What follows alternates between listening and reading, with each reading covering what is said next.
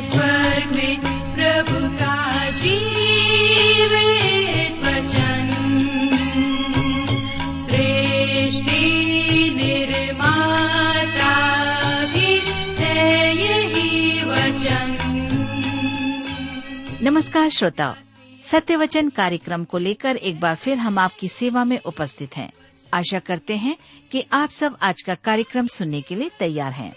जैसा कि आपको मालूम है कि इन दिनों हम अपने इस कार्यक्रम के अंतर्गत पवित्र शास्त्र बाइबल के नए नियम में से पहला तिमुथियस नामक पत्री का विस्तार से अध्ययन कर रहे हैं और हमें विश्वास है कि इस अध्ययन से आपको आत्मिक लाभ मिल रहा है। आइए अपने वक्ता के साथ आज के इस बाइबल अध्ययन में हम सम्मिलित हों, किंतु इससे पूर्व मन की तैयारी के लिए सुनते हैं एक मधुर गीत। तेरा प्यार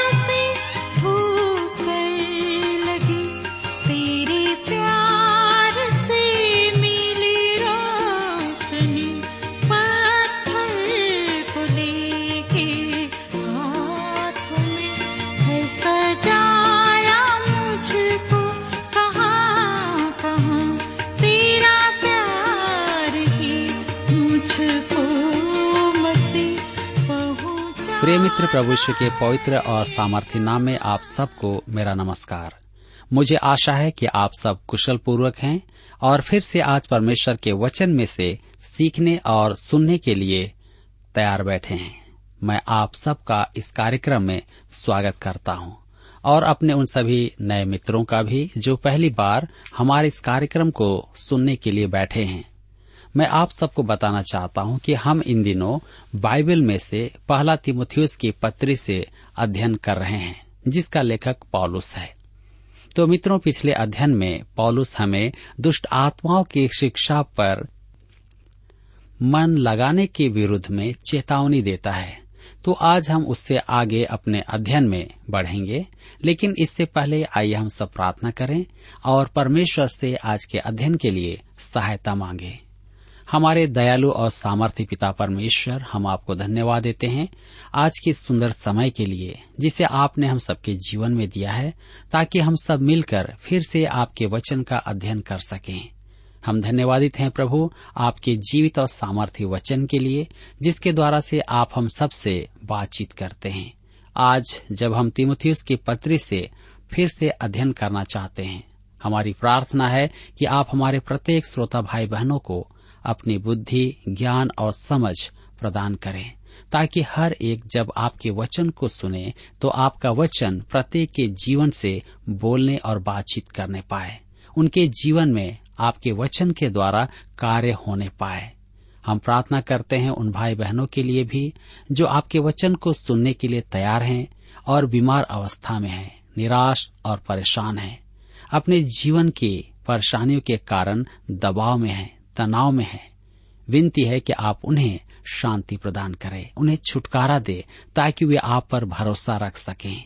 आज के इस अध्ययन को आपके हाथ में सौंप देते हैं। आप हमारी सहायता करें। प्रार्थना यीशु के नाम से मांगते हैं। आमीन। मित्रों, आइए आज हम अपने अध्ययन में आगे बढ़ें और पहला तिमोथियस के पत्री चार अध्याय उसके दो पद को पढ़ें। लिखा है, पहला तिमोथियस चार अध्याय के दो पद में यह उन झूठे मनुष्यों के कपट के कारण होगा, जिनका विवेक मानो जलते हुए लोहे से दागा गया है। यहाँ पर लिखा है, झूठे मनुष्यों के कपट। ये विश्वास त्यागी, धर्मी और श्रद्धालु होने का प्रदर्शन करेंगे। मैं इस धार्मिकता पर सदैव ही शंकित रहा हूँ, जो ये ढोंगी संत प्रकट करते हैं कि वे विशेष हैं। मेरे मित्रों, यदि आपके पास सत्य है तो वह आपको दीन जन बनाएगी। क्योंकि पहली बात जो आप देखेंगे वह है कि आप अज्ञानी हैं। मुझे भी यह बोध होता है कि मैं बाइबल के बारे में कितना कम जानता हूँ। आज कुछ ऐसे मनुष्य भी हैं जो परमेश्वर के वचन को जानते तो बहुत कम हैं, परंतु दिखाते ऐसा है जैसे कि वे सब वचन को जानते हैं और वचन के प्रकांड पंडित हैं। उन झूठे मनुष्यों के कपट के कारण होगा। वे जो है ही नहीं, वही वे दिखाते हैं। आज हम में से कई लोग ऐसा ही करते हैं। आगे कहता है, जिनका विवेक मानो, जलते हुए लोहे से दागा गया है। पहला तिमोथियस की पत्री एक अध्याय, उसके पाँच पद में हम पढ़ते हैं। कि स्थानीय कलिसिया के गुण हैं। शुद्ध मन, अच्छे विवेक, कपट रहित विश्वास, प्रेम आदि। हमारे मन कोमल होने हैं। जी हाँ कपट रहित होना है। हमारे विश्वास और प्रेम में बढ़ोतरी होनी है। आज कलिसिया में यौन विषय पर बहुत अधिक चर्चा है। मैं कलिसियाओं में होने वाली बातें सुनता हूँ तो मेरे रोंगटे खड़े हो जाते हैं। वहाँ ऐसी बातें कही जाती है और की जाती हैं, वे तब ही संभव हैं जब किसी का विवेक जलते हुए लोहे से दागा गया हो और आप परमेश्वर के वचन से दूर हो गए हों। परमेश्वर की योजना और उसके उद्देश्य में यह अत्यधिक महत्वपूर्ण है कि कलिसिया में शुद्ध विवेक हो कि वह ऐसे गिरे हुए स्तर पर न आ जाए। मेरे मित्रों, आज मुझे और आपको भी परमेश्वर के इस वचन के आधार पर शुद्ध, पवित्र और परमेश्वर के प्रेम में बढ़ने वाला बनना है।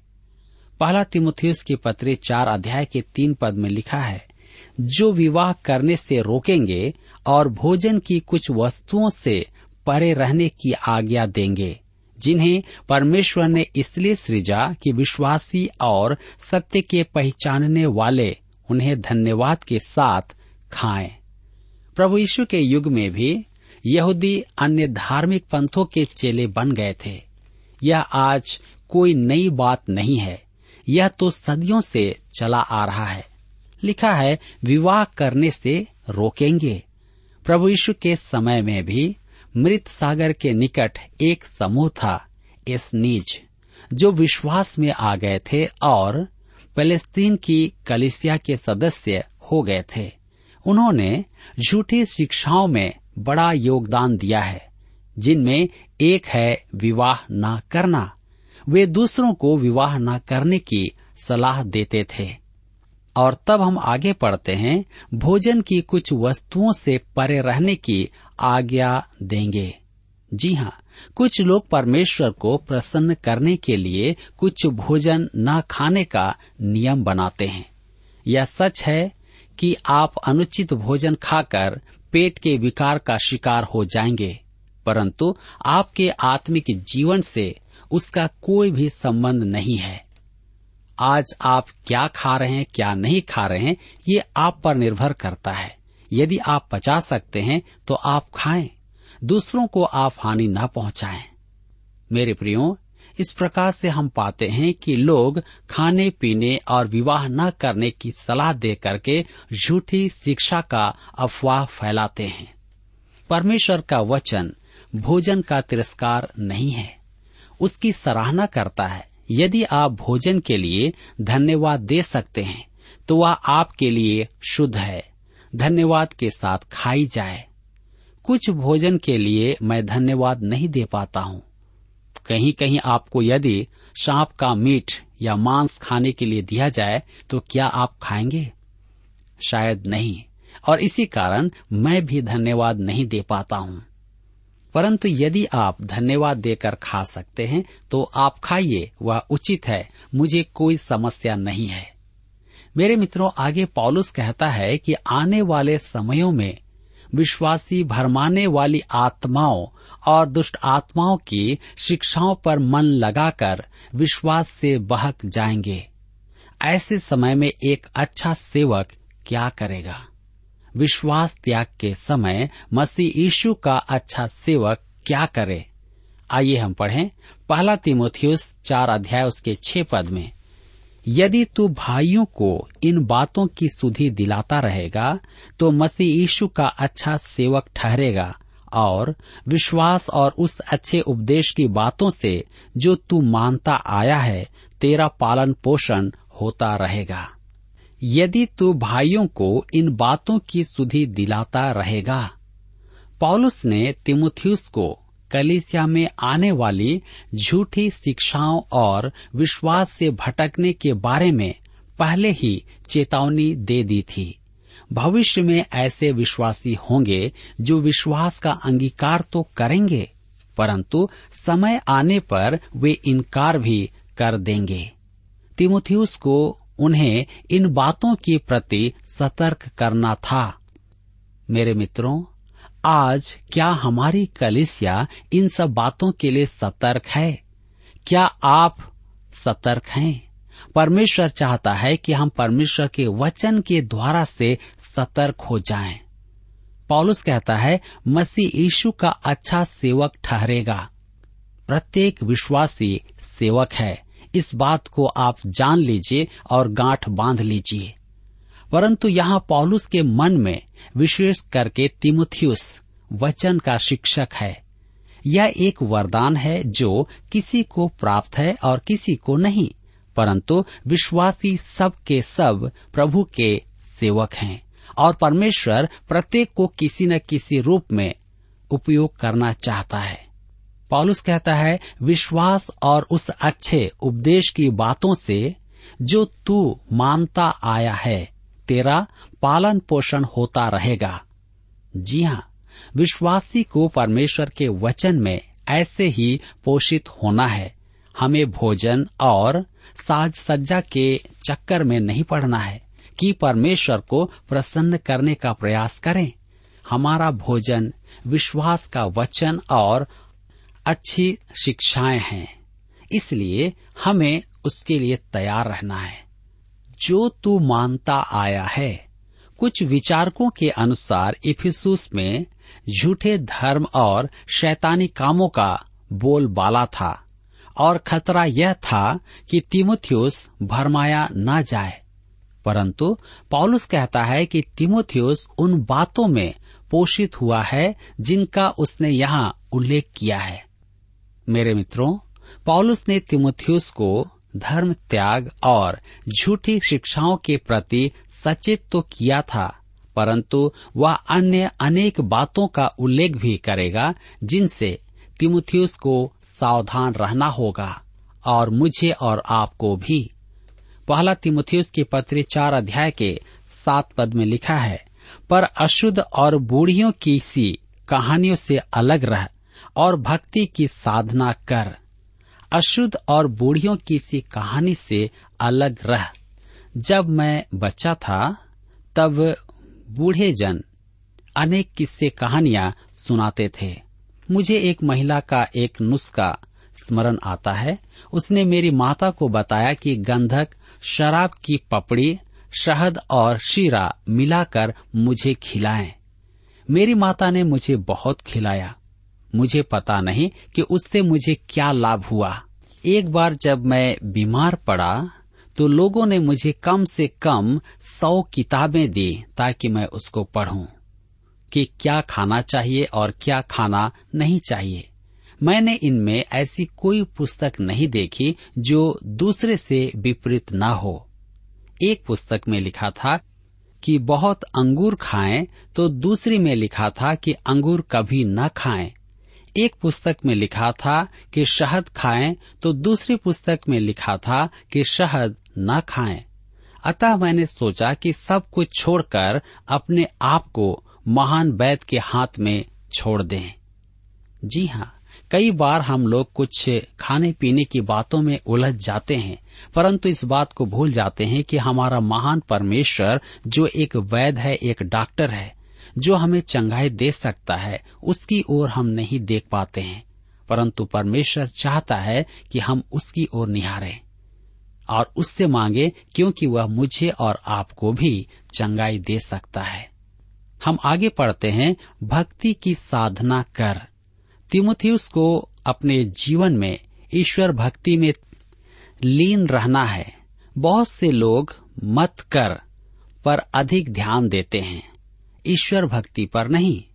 पहला तिमोथियस चार अध्याय के आठ पद में लिखा हुआ है, क्योंकि देह की साधना से कम लाभ होता है, पर भक्ति सब बातों के लिए लाभदायक है, क्योंकि इस समय के और आने वाले जीवन की भी प्रतिज्ञा इसी के लिए है। देह की साधना से कम लाभ होता है। पौलुस साधना की अपेक्षा ईश्वर भक्ति पर बल देता है। विश्वासी प्राय शारीरिक व्यायाम पर अधिक ध्यान देते हैं और भक्ति पर कम। कुछ लोग प्रार्थना सभा में उपस्थित होने की अपेक्षा खेल देखना अधिक पसंद करते हैं। इसलिए पॉलुस कहता है, भक्ति सब बातों के लिए लाभदायक है, क्योंकि इस समय के और आने वाले जीवन की भी प्रतिज्ञा इसी के लिए है। साधना तो केवल इस शरीर के लिए लाभदायक है। नई देह के लिए वह किसी भी काम की नहीं है। भक्ति सब बातों के लिए लाभदायक है। जी हाँ वे जो कहते हैं कि विश्वासी पाप में गिर सकता है और आसान शर्तों पर उभर सकता है। सही कहते हैं आप, परंतु मेरे मित्रों, भक्ति का जीवन यहाँ ही नहीं, अनंत जीवन में भी लाभ पहुंचाता है। उड़ाव पुत्र ने पूरे देश जाकर बहुत हानि उठाई थी और निश्चिंत जीवन जीने वाला विश्वासी भी अनंत जीवन तक करने का फल भोगेगा। शारीरिक बातें इसी जीवन के साथ समाप्त हो जाती हैं, परंतु भक्ति आने वाले जीवन में भी चलती रहती है। पहला तिमुथियुस की पत्री चार अध्याय के नौ पद में हम पढ़ते हैं। यह बात सच और हर प्रकार से मानने के योग्य है। मेरे मित्रों, पॉलुस ने अब तक जो कहा है, उसी पर वह बल दे रहा है। तुम इस बात पर निर्भर रह सकते हो। आप इस बात पर प्रथम शताब्दी में निर्भर रह सकते थे। आप इस बात पर इस शताब्दी में भी निर्भर रह सकते हैं। और यदि जीवित रहें तो आने वाली शताब्दी में भी निर्भर रह सकते हैं। कहने का तात्पर्य है कि आपको किसी दूसरी ओर जाने की आवश्यकता नहीं है। पहला तिमुथियुस चार अध्याय के दस पद में लिखा है, क्योंकि हम परिश्रम और यत्न इसीलिए करते हैं कि हमारी आशा उस जीवते परमेश्वर पर है, जो सब मनुष्यों का और नीच करके विश्वासियों का उद्धार करता है। लिखा है, क्योंकि हम परिश्रम और यत्न इसीलिए करते हैं। जी हाँ यदि आज आप प्रभु यीशु के लिए जीवित हैं तो आपको इसकी कीमत चुकानी होगी। इसमें दो राय नहीं है। लिखा है, जो सब मनुष्यों का उद्धार करता है, हम यीशु के रूप रंग, कद, काठी आदि की बहुत चर्चा करते हैं। एक विश्वासी यीशु के श्याम वर्ण चित्र को देखकर रुष्ट हो गया। मैंने उससे कहा कि उसका रूप रंग महत्वपूर्ण नहीं है। महत्वपूर्ण तो यह है कि वह सब मनुष्यों का उद्धार करता है। धर्मशास्त्र यह सब नहीं बताता है। जी हाँ उसमें केवल यही लिखा है कि वह सबका उद्धार करता है। आप जो भी हैं, वह आपका उद्धार करता है। यदि आप उसे प्रभु यीशु को उद्धारकर्ता के रूप में ग्रहण करते हैं, अपने पापों से पश्चाताप करते हैं तो निश्चय ही वह आपका भी उद्धार करता है। पॉलुस कहता है, निज करके विश्वासियों का, वह सबका उद्धार करता है, परंतु आप उसका इनकार कर सकते हैं। यदि आप चाहें तो एक रेलगाड़ी जो चलती है, वह सबके लिए है। आप टिकट लें और उस पर बैठ जाएँ।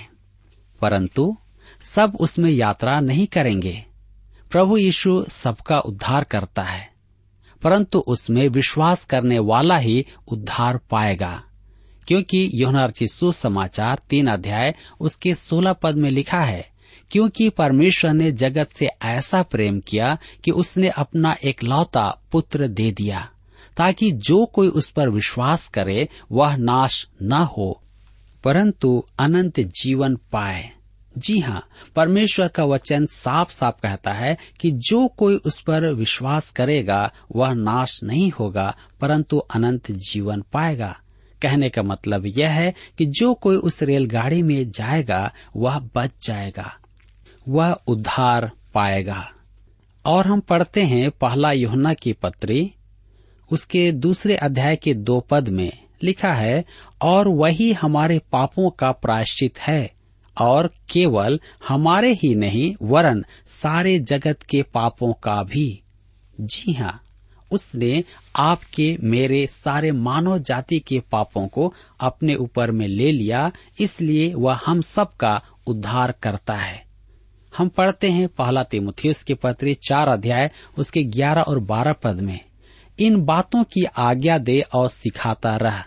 कोई तेरी जवानी को तुच्छ न समझने पाए, पर वचन और चाल चलन और प्रेम और विश्वास और पवित्रता में विश्वासियों के लिए आदर्श बन जा। कोई तेरी जवानी को तुच्छ न समझने पाए। पॉलुस जानता था कि कलिसिया में कुछ लोग उसे युवक समझकर अनुभवहीन कहेंगे। निसंदेह कुछ बातों में वह अनुभवहीन हो। परंतु वह किसी को अपनी जवानी पर तुच्छ न समझने देगा। आगे कहता है कि विश्वासियों के लिए एक आदर्श बन जा। अब तिमोथियस कैसे व्यवहार करे? वह एक युवा मूर्ख का सा व्यवहार न करे। अपनी सेवा जिसे परमेश्वर ने उसे दी है, उसे अच्छी रीति से पूरा करे। जी हाँ अपनी सेवा के आरंभ में अभिषेक से भी पूर्व मैंने एक वृद्ध जन से कहा कि मुझे डर लग रहा है और मैं थोड़ा बेचैन भी हूँ, क्योंकि कलिसिया में वचन बांटना सुनने के लिए वृद्ध जन भी होंगे। उन्होंने मुझसे कहा, इसकी चिंता आप न करें। अपनी जवानी को तुच्छ न समझें, परंतु विश्वासियों के लिए आप आदर्श बन जाएँ। जी हाँ महत्वपूर्ण बात आपकी जवानी नहीं, विश्वासियों के लिए आपका आदर्श जीवन है। पॉलुस तिमोथियस को समझाता है कि वह कौन कौन सी बातों में आदर्श स्थापित कर सकता है। वचन में चाल चलन में, प्रेम, विश्वास और पवित्रता में। नई नैतिकता में कोई नई बात नहीं है। बाइबल की नैतिकता कुछ लोगों के लिए सर्वथा नहीं है। यह आदर्श के छह क्षेत्र परमेश्वर का मानदंड है। पहला तिमुथियुस के पत्री चार अध्याय के तेरह पद में लिखा है, जब तक मैं ना आऊँ, तब तक पढ़ने और उपदेश देने और सिखाने में लवलीन रह। मेरे मित्रों, सेवक को सबके लिए धर्मशास्त्र पढ़कर सुनाना है। क्यों? ढाड़स बंधाने के लिए और सिखाने के लिए। जब तक कलिसिया सदस्यों को परमेश्वर के वचन में स्थिर न करे तब तक वह अपने मुख्य काम से चूक रही है। यह तिमुथियुस के लिए व्यक्तिगत निर्देश भी थे। सेवक अपने मार्गदर्शन और निर्देशन के लिए वचन पढ़ें। एक विकासमान सेवक की कलिसिया भी विकासमान होगी। डीएल मूडी के बारे में एक महान बात यह कही गई थी। डीएल मूडी जब भी घर लौटते थे तब आप कह सकते थे कि उन्होंने कितनी आत्मिक उन्नति की है। क्या आज आप पिछले वर्ष की तुलना में अधिक आत्मिक उन्नति कर चुके हैं? क्या आप अनुग्रह और प्रभु ईश्वर के ज्ञान में बढ़ रहे हैं? इस विकास का एकमात्र साधन है परमेश्वर के वचन के महान सत्यों को पढ़ना, उसके अनुसार चलना और अपने जीवन को जांचना। तब हमें पता चलेगा कि हम बढ़ रहे हैं या वहीं पर स्थिर हो गए हैं। मेरे प्रियो पॉलुस तिमुथियुस से कहता है कि उसे जवानी के दिनों में अपने चाल चलन के द्वारा, अपने व्यवहार के द्वारा, वचन के द्वारा कलिसिया के लिए एक आदर्श बनना है। आज न केवल पौलुस के लिए, लेकिन प्रत्येक जवान के लिए है, प्रत्येक माता पिता के लिए है, ताकि हर एक व्यक्ति कलिसिया के लिए आदर्श बन जाए।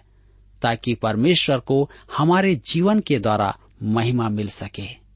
मेरे प्रियो, यहाँ पर आज हमारे अध्ययन का समय समाप्त होता है, और मुझे विश्वास है कि आज के इस अध्ययन के द्वारा भी आपने अवश्य ही आत्मिक लाभ प्राप्त किया है। प्रभु आप सबको इस वचन के द्वारा आशीष दे। प्रिय श्रोताओ, अभी आप सुन रहे थे बाइबल अध्ययन कार्यक्रम सत्य वचन। हम आशा करते हैं कि आज के इस कार्यक्रम से आपको आत्मिक लाभ मिला होगा। यदि आप परमेश्वर के बारे में और अधिक जानना चाहते हैं तो हमारे पास नया नियम एवं पवित्र शास्त्र बाइबल उपलब्ध है। इन्हें प्राप्त करने के लिए आप हमें इस पते पर लिख सकते हैं। कार्यक्रम Satya Vachan T W R post box number चार तीन एक शून्य, नई दिल्ली, एक एक शून्य शून्य एक नौ।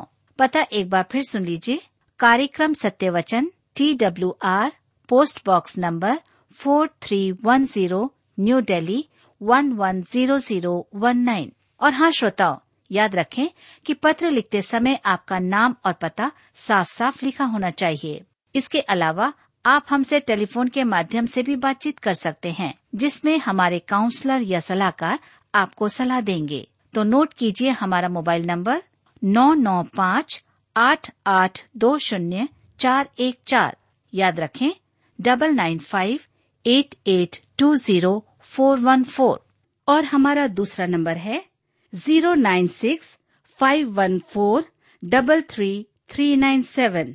याद रहे, शून्य नौ छ पाँच एक चार, तीन तीन तीन नौ सात।